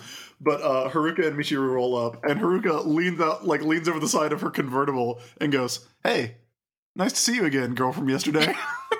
Which is awesome because she doesn't even know her name. She just calls her girl from yesterday, like And that is her name. They've met, haven't they?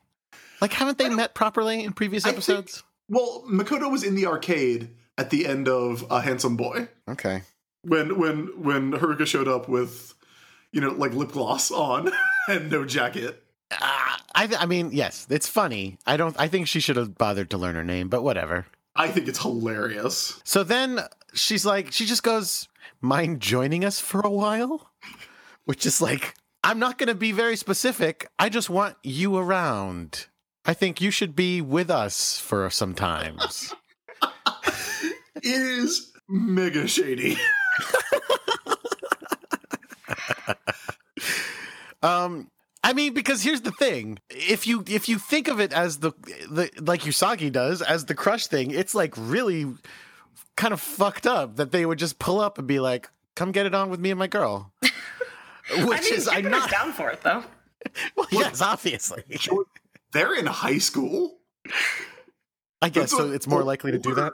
Older kids, you don't even know what they're up to. I mean, you Uh, never just vaguely hung out with people when you were a teenager. Yeah, but not people I don't know. If I if I went Well, up to that's how you someone I to know didn't, them. yeah, but I would probably go. Me and her are going to the malt shop. I'm not that old. I'm just joking. But like we're going to we're gonna go to the mall or we're gonna go to the fucking record store or something. You want to come? We're gonna go watch a movie. We're not gonna go. Just spend some time with us. What What do you say? Yeah, I mean, look, someone rolling up in a car who doesn't know your name, telling you to just get in their car and drive around with them, like, is literally the thing we tell children to not do. but I do like. First of all, I love that she's like, "Hey, girl, whose name I don't know, why don't you, uh, why don't you hop in? We'll go for a cruise." And then uh when Usagi's like, "Yeah, this is not a good idea," Have you guys watched Revolutionary Girl Utena? I have No. not. Oh, because it's, I mean, that's, I recommend it. I really like it. Uh, it's by the same director. It came after this, and I feel like Usagi has seen it based on how she's reacting to Haruka getting in the sports car. That's funny. Because if you get in the sports car in that show, you are on your own. Uh, and of course, Haruka is like, "Oh, is it wrong for girls to go on a drive together?" Yes. And Michiru is like laughing her ass off. Yeah. Is it wrong to just, you know, be gal pals? it's also like really like it's really weird for Usagi to be like, look, if you get in that car, I know what's gonna happen. I mean, Like, again, Usagi- if you've seen Utena, you do know what's gonna happen. Usagi's very mother hen in this uh in this episode. so they are okay. Let's talk about this car for half a second, because again, you're right. They've got to be really rich. She has multiple cars and multiple motorcycles at this point, correct? Have we seen her with multiple motorcycles? I don't well- think the one that she almost hits uh Usagi with is the same one that Michiru was riding side saddle on. Yeah, because it looks way sportier. So, so, the, so again, by the way, they're like hanging out to chat in this car, but it's a convertible, and they're driving on the highway. There's like no way they can hear a word anybody is saying unless they're like screaming at each other. Yeah. And this is also where Michiru is like, oh yeah, we've met before. like, yeah, I was there when you two previously met, which you two don't seem to remember. Uh, and this is also where we get the scene where uh, Haruka it, like offers up that bullshit line about getting her license uh, in another country, which absolutely did not happen. Like, yeah, yeah, yeah, you know, my uncle who works at Nintendo and my Canadian girlfriend really needed someone to drive them around.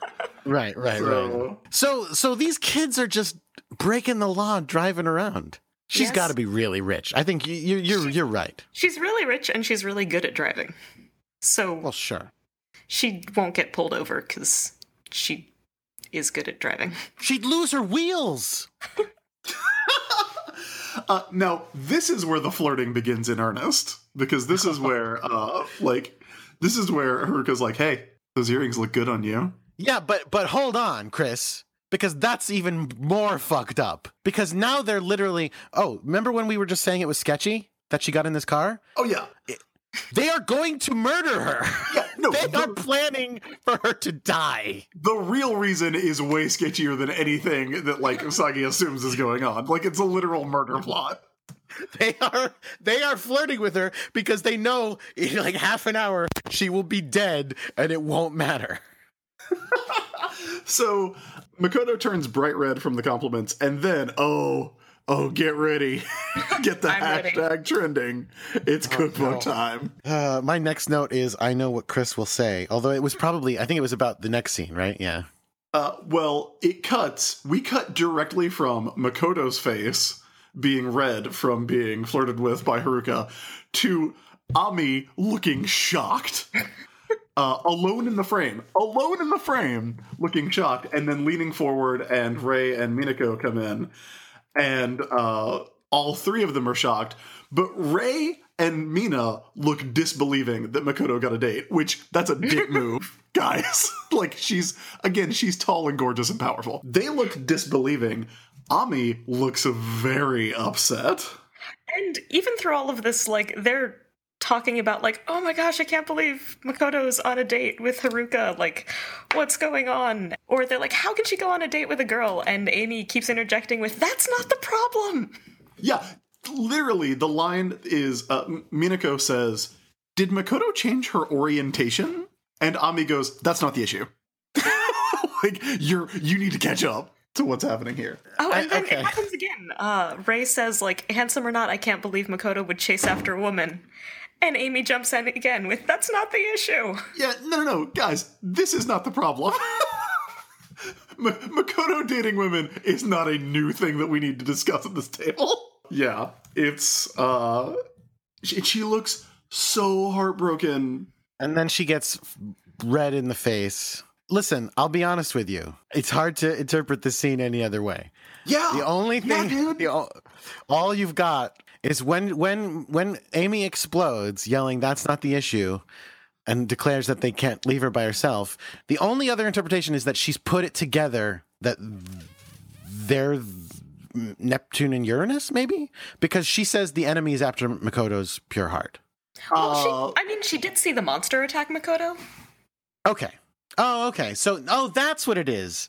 no, There you go. No, No. you just solved it. No. She's sitting there going, There's a monster named Scarf who is trying to kill her, and we've left her by herself. She was supposed to be here with us so we could protect her. I mean, I don't think that's the problem, but That's not that the is issue. also That's the canonical issue.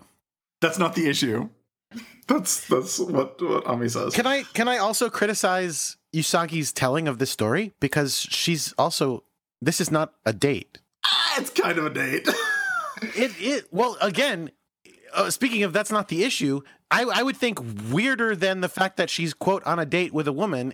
It's quote she's on a date with two women. you would think that would come up at some point. Now, I Yeah. will say this is where the episode gets into some some dodgy territory in terms of the reactions. I don't know what the Cloverway dub does with this scene, but uh, Ami calls up uh, Mako on her communicator watch.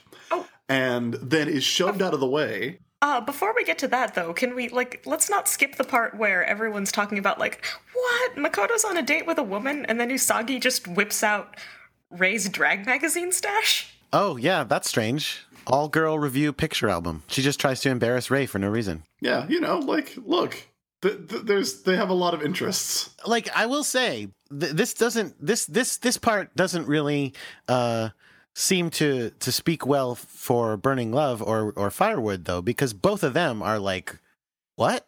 Yes, this is like again, this is this is pretty rough stuff here uh, because they shove Ami out of the way, and they tell like their reaction to Makoto being as they have been presented with being on a date with a woman by saying no no no don't give up. Uh, there's there's lots of great guys out there, which is like really offensive. Yeah, yeah, yeah. It's crazy. Yeah, so this is when they're talking to her on the watch. And even uh like and again, Ami goes, "Yeah, not the issue. Not- this is not the problem." And yeah, and Lita's just like, I'm gonna, I'll take care of the monsters on my own. See that? No, no I'm glad you thought of that explanation because that actually makes sense now. Well, I mean, it is. I love that that's completely textual, and even you missed it. I all I could think about was cookbook. I'm sorry, like that was literally all that came to my mind, and I was like, oh my god, what's happening? Um, so and and also, by the way, so that what I wrote in my notes here was, why were you talking to your watch? Because she's just like five feet away, talking to her watch. They don't. I mean, I mean, correct me if I'm wrong. They didn't even have cell phones back then. Mid '90s. This is what '94. They might have had. They might have had like those big phones, like big old Yeah. flip phones. But it would be weird for her to have one. They'd all be going, "Whoa, where'd you get that?" Like again, if Rich, uh, Rich uh, Haruka has it, we'd, we'd believe it. Like so, she's just like literally like, "I'm gonna be over there for a minute, guys. Hello, watch. How you doing? What I time mean, is it? I- oh, that's a nice time." I guess because we, the audience, know that Haruka and Michiru also have communicator watches. Jupiter knows that too. I don't know. But neither of them know. No, they, they don't know that about each other. No. The weirder thing to me is that she's talking to a communicator watch that she's not wearing. Yeah, yeah. She, just she is holds it. like she is just like holding it like it was in her pocket. So uh, as she's uh, so she finishes talking to her friends, and then she's like, "Oh, hey guys, I'm done talking to my watch for no reason." And right behind her is the scarf monster. who then ditches her cape, and you find out, Well, she doesn't Even just though- ditch her cape; she like flasher opens it, yeah, and that's- Mako like averts her eyes for a second, then turns back like to sneak a peek. Yes, That's- just just heads up. There is a there is a peek snuck, uh, and then yeah, you're right. I didn't interpret it that way, but you're absolutely right. That is really weird. absolutely what's happening. Uh, and then uh, Scarf is revealed to be a sexy lady. Uh, she grabs Makoto, and then uh, I guess Haruka like throws a rock at her and knocks her creepy mask and wig off. And yep, it's it's she is exactly as sexy as all the other diamonds. Maybe not race car. Who, who Why? I, I like. Did she wear a mask? Why? I I don't know if her design is at all supposed to be based on this, but I've heard like I've read there's a Japanese urban legend about a ghost that I'm trying to remember the details. It's um like I don't know that this would be based on it because I think it's a ghost that haunts public restrooms, but it offers you like a red cape or a blue cape and depending on what you choose, like it kills you in different ways and that also wears a mask. Weird. And I, I, I don't know, like, just because, again, Scarf starts out, like, wearing a red cape, and then she has this blue, or wearing a blue cape, and then she has this red wrap dress that she tries to kill people with. Right. I don't know if that's. But that was what I thought of when I saw this That's an design. interesting story. I think that Scarf just wanted to be more intimidating because Scarf does not look fearsome. No. Scarf looks That's like a like an elf, Yeah, she's a cute and she has elf. green hair and a red dress. She looks like a cute little Christmas elf. Now, uh, I have a question about her tattoo. oh, oh, please, by all means, ask. Where is her tattoo? You don't know where her tattoo is? Well, Well, it was I cut had out of the two- Cloverway version. It was cut out of the Cloverway version. was it? Did you Oh. check? Yes. I mean, it must have been. Is is it her nipple? Yes. No. She's wearing like a like a pasty. Well, except well, I think I thought of it as a tattoo, but all right. It's a Yeah, it's- I- or it it's, it's more like a black tattoo. star tattoo. So you wait, you checked if it was cut out? That's really Yeah. funny. Yeah. Because there is no way that they would be airing that on Cartoon Network. Well, because I wasn't sure if it was if it was on the side of her boob or if it was front and center, and apparently looks it's front, and center. Yeah, uh, Wow. Kaolinite says, take this girl's pure heart, and then Scarf just flashes her boob at her. Yep. So once again, if you like subtext, this is the one. She's drawing out her heart with her boob. So as that is happening, uh, Uranus and Neptune have just like walked over to the woods to transform, and they're now just watching. Michiru's like, "Well, this is exactly what we wanted," and Haruka's like, mm, "Yeah, I kind of feel bad, but what you gonna do?" Meanwhile, Makoto is screaming as her heart is torn out of her body. Yeah, yeah. So I've I've talked about this before, but I the more I think about it, the more I believe it. Their their attacks are entirely metaphoric because all that they really do. I mean, when you've got, uh, for example, Sailor Mars's attacks, like she's really doing stuff with fire. Fire is shooting out, and things are on fire. When when Jupiter uses lightning, it's actually lightning, and it electrocutes things. And same with Mercury, all of them. I don't know if it actually uses love when, when Venus is attacking, but At Um, least a shaped chain comes out and smacks you. right, right. Whereas with these two, one of them talks about water, the other one talks about earth. Neither of those things actually happen. I mean, They only happen in metaphor world when they're spinning around. What actually happens is they shoot out a ball with a with a ring around it. The end. yeah, I had I had kind of interpreted uh, Neptune's attack as like they do actually get hit with a tidal wave, but maybe don't- I'm but, I, but all you see is a ball with a with a ring around it. yeah. I don't know. Maybe that was just me reading the animation wrong. Well, because because I think because again they do show a tidal wave, but they show the tidal wave in the in that same quote unquote like world where where Sailor Moon is is is seeing all flashing lights when she transforms and stars and stuff. Like it's hard to say whether that's real or whether that's metaphoric. I think maybe we're supposed to interpret them like being hit with the force of a tidal wave or an Maybe. earthquake. But if you just animate a planet shaped ball being shot out, then you can reuse that and turn it different colors. or I I don't think that when Neptune does world or when Uranus does world shaking that she's like literally tearing up the ground. But I, No, I- she's not. I do think it's like That would be a lot for it to draw. I think it's like when you when you do an attack in Street Fighter, and like you know the ground comes up and then just kind of like goes away, and, and the actual stage is not changed. Like I think everything that you like, if you watched Neptune do world shaking, like if you were the monster, you would see what we see when she does her attack, but it's not like literally happening to the ground around her. It's just like the attack kind of magically creates that look, And then it just goes away. and then it just goes away. That's that's real weird. I mean, like, look again, just like Street Fighter. Oh, that bastion of reality, Street Fighter. Oh yeah. Oh, I'm sorry, Jordan. I'm sorry. You're right. This is a very realistic program. No, no, I understand Yeah, what I'm saying. Like, yeah, it's just like this fighting game where, yeah, no, of course, nothing affects anything ever because it's a fighting game and it has a programmed world. And yeah, of course, nothing will affect anything. Well, anyway, that's all I have to say. It turns out that uh, Makoto is not like dead or comatose. She's Or trying to kiss everyone. Yes, she's paralyzed, but she's like, "Oh hey, did like Neptune and Uranus like were they just like standing there and watching while Haruka and Michiru were attacked? Those assholes." which is a very which is very Makoto. The way she's kind of like just lying on the ground, like I don't the way she's posed and drawn in that shot, it feels like she's heartbroken, which kind of makes sense after having her heart ripped out. Mm-hmm. Mm-hmm. Mm-hmm. mm-hmm. Yeah, that's very sad. So I think we like I, I think we kind of know what most of the Sailor Scouts superpowers are. Uh, but you know, we, we've they've been weird in the past. Like Sailor Teleport is a weird one. Sailor Planet Power is a weird one. They, sometimes they can fly.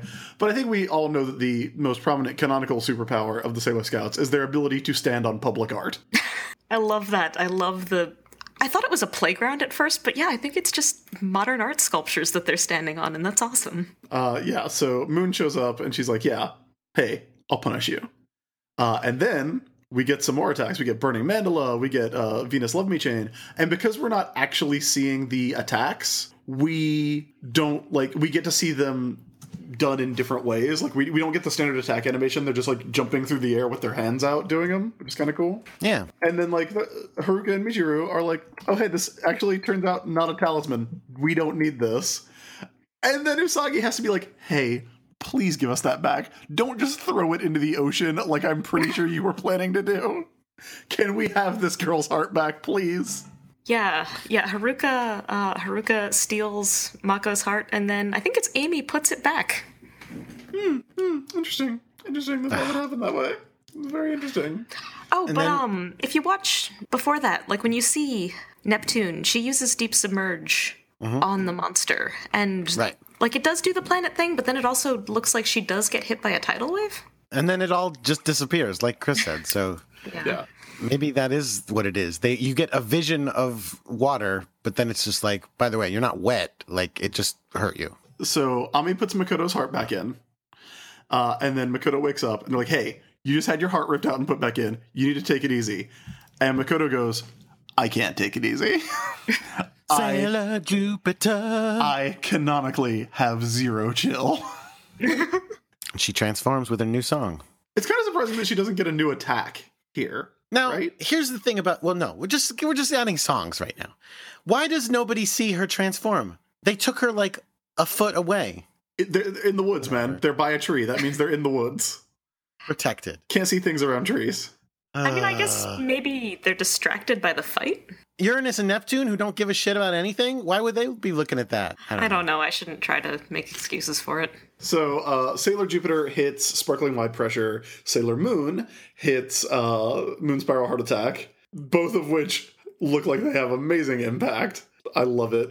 And then that is pretty much that for Scarf. Lovely. I mean, you're right. Scarf does look really cute and innocent. I mean, we know that she's killing people, but if you didn't know that, I would not think, oh, yeah, it's okay to kill that person. Like, she looks so nice. Jordan, do you often judge who it's okay to kill by looks? Is that just something you? you She looks like she looks cute in the sense of not like a cute, not even like a cute girl, but like a cute animal. Like oh, She like that's have, a like, kitten. rodent ears or something. Yeah, yeah. She looks like a, like a mouse or something. So then, uh, Makoto still thinks Oh yeah. that Haruka. Th- okay, M- Makoto thinks that Sailor Uranus and Sailor Neptune, l- like, let not just her be attacked by the monster, but also let Haruka and Michiru be attacked by the monster. Uh, technically true, but confusing. uh, and so then Makoto's like, "Hey, hey, no, you do not get to walk away. Fuck you." and goes to punch Sailor Uranus in the fucking face. Uh, Really? You think she's gonna punch her? Yo, oh yeah, yeah, Jordan. She was coming around with that left hand. Well, instead, what happens instead, Chris? Uh, well, instead, th- in a scene I do not like, Haruka or Uranus knocks her hand out of the way, blocks the punch, and then just socks Jupiter in the stomach, and Jupiter goes down. And that's bullshit. That's like some that's like some poochie. I'm actually even cooler than everybody else stuff, which is nonsense. I will say it's pretty impressive though that Jupiter is so tough that Uranus cut her hand by punching her. Yes. Yeah, I don't understand what that means, but Well, it- okay. when she blocks the it's the hand she uses to block because okay makoto's coming around with a left hand uh, haruka's blocking with her right hand so when she blocks makoto's hitting her so hard that it tears through her glove and her hand i think i think the Oh, Okay, I thought is it was the hand she punched her with. No i think the implication is that uh, makoto just broke uh, like she she blocked it but it broke her wrist to block a uh, a hit I don't think it broke her wrist. I do. I do. And then uh, and then Haruka and uh, Michiru uh, transform back into their civilian forms and just lay down on the ground and take a little nap. Yeah, that's weird too, man. That's real weird. They have to keep up their cover. Makoto knows they were there. Yeah. And Makoto, like, th- and Makoto actually ends the episode kind of feeling really bad about this because she thinks that Haruka and Michiru were put in danger because they were hanging out with her, not the uh, like the real truth, which is the other way around. Right. That Makoto was in danger because Haruka and Michiru put her there. Uh, which well, no. exceptional jerks. I mean, technically, she was in danger anyway, but they yeah, didn't but they were a shit. literally using her as bait. Right. Yes, yes. And then and then we get the end of the episode, which is the little watercolor scene uh, with Makoto saying, uh, "One day I want to become a wonderful woman like her." Also, Makoto bandages Yeah. Haruka's hand with that scarf that has been blowing around the city streets all day. I think the question that is, is so infected. She's gonna get gang- gangrene and die. Yep. Has the scarf not just been blowing around the city, but has the scarf also been hit with uh, sparkling wide pressure, deep submerge, and moon spiral heart attack? Like that scarf should be like fucked. Also, no one seems to worry about getting bloodstains on this light purple scarf. What is it made out of? Good question. So then, all the, the next day, all the girls are walking around the city, and Almost uh, all the girls. Yes, except Makoto, and they walk by a shop. And uh, who who is it that stops? Who is it that gets distracted by uh by looking at what's going on in the shop again? Jordan. Well, I don't know what that Well, indicates. Well, What would- the other girls are talking about like, so do you think Haruka's or do you think Mako's serious about her crush on Haruka? And Amy knows better.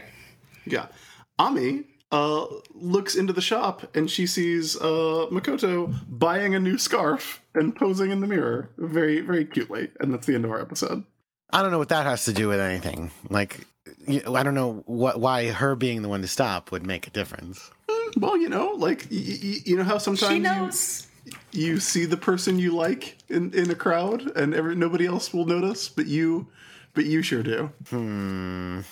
Hmm. While all the other girls are speculating about her feelings, she knows where Makoto's heart lies. so true That's and with like that we get to the end of the episode and that means that was a very cookbook episode. Yeah. well oh uh, not only was it a cookbook episode i did uh, come up with the hashtag for if you want to ship uh makoto and uh haruka oh no, what is it? What is it?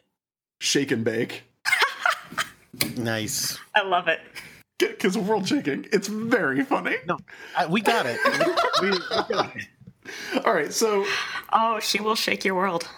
Now is the time where we talk about uh, what we learned from the episode. Unfortunately, we are past the era of Sailor of canonical Sailor Moon says life lessons, but uh, we will tell you what we learned from this episode, and we'll start with you, Christy. What did you learn from this episode? I learned that they must have really good laundry detergent in Japan because no one worries about bloodstains. White wine, I think. Right? White wine. Is- that what you use? Uh, I mean, not for my laundry.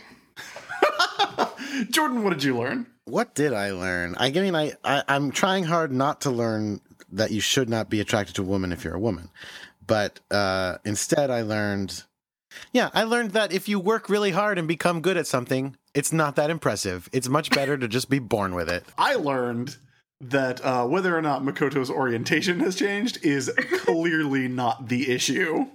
It's not the issue. Uh, and that doesn't, Like I said, I really, I mean, look, for obvious reasons, being the the hardcore uh, cookbook shipper that I am, uh, I I thought this episode was uh, really fun, uh, despite some of the the weirder treatment of uh, sexuality in this episode, like weirder and, and frankly, like a, a little offensive. Like especially the like, oh, why would she like girls when there's so many guys out there to choose from?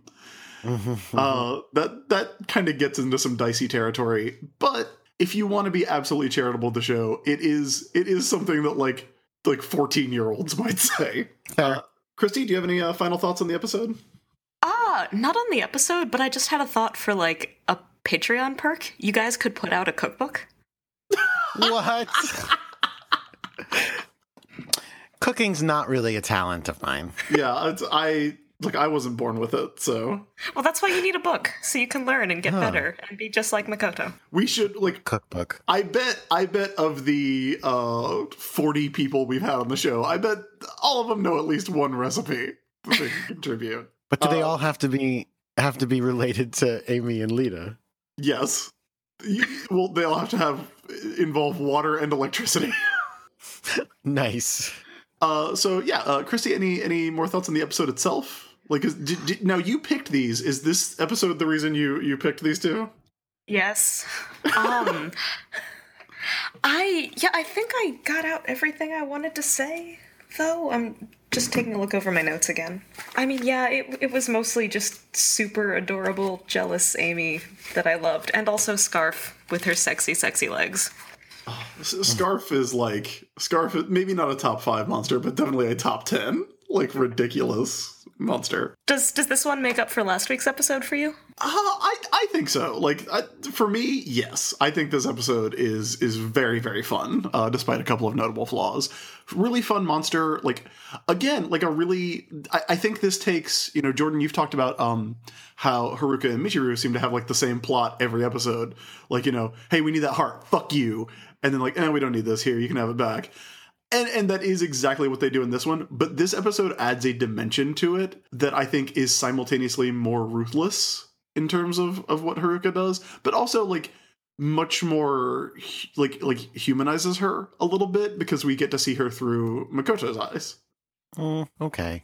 Well, do you not like this episode, Jordan? You seem you seem a little No, I thought it was a very good episode. I thought it was a fun episode. I just I just think that they're jerks. That's Oh all. no, they are complete jerks. They are they are assholes. I mean, like again, the fact that they are literally like, "Come hop in the car. We're gonna drive you to your death.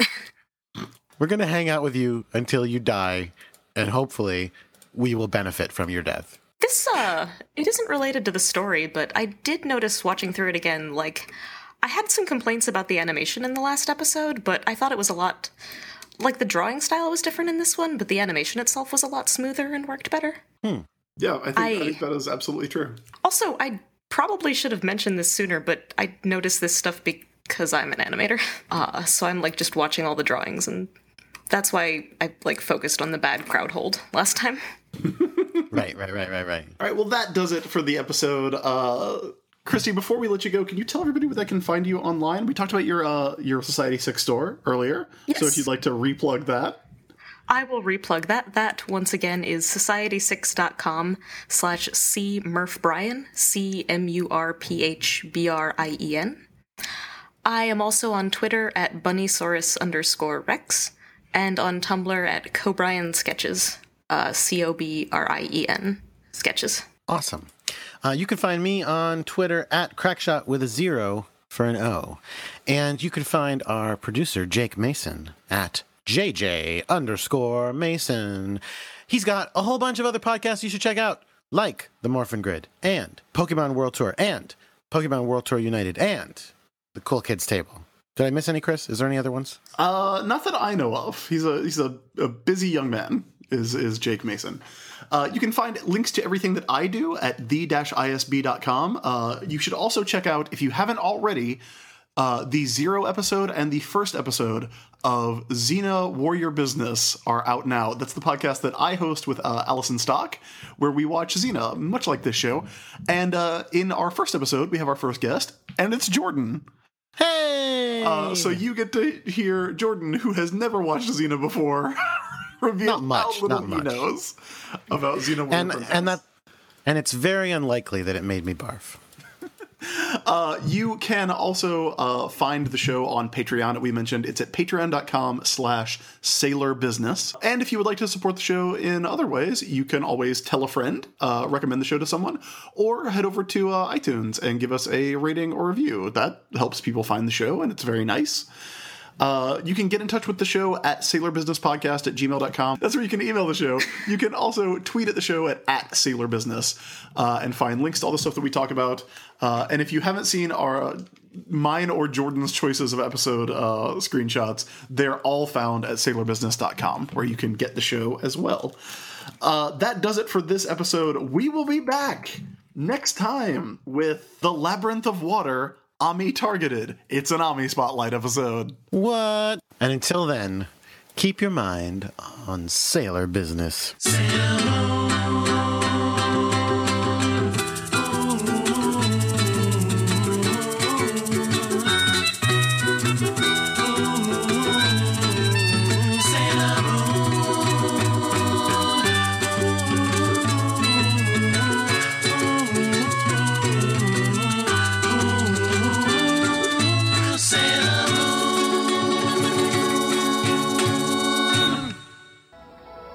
hop in, Lita? I need to ask you something. A ride? With you? Sure, why not? Raider! First you ditched me at school and now you're ditching me in the street? Whoa, you can come along too, Serena. There's plenty of room. Uh, I've seen the way you drive a motorcycle, so I think my answer is no. Suit yourself. Guess it's just the three of us then. We thought we'd get ice cream. Sure. What? Sounds great. Ice cream? Ice cream? Can you bring me back a doggy bag?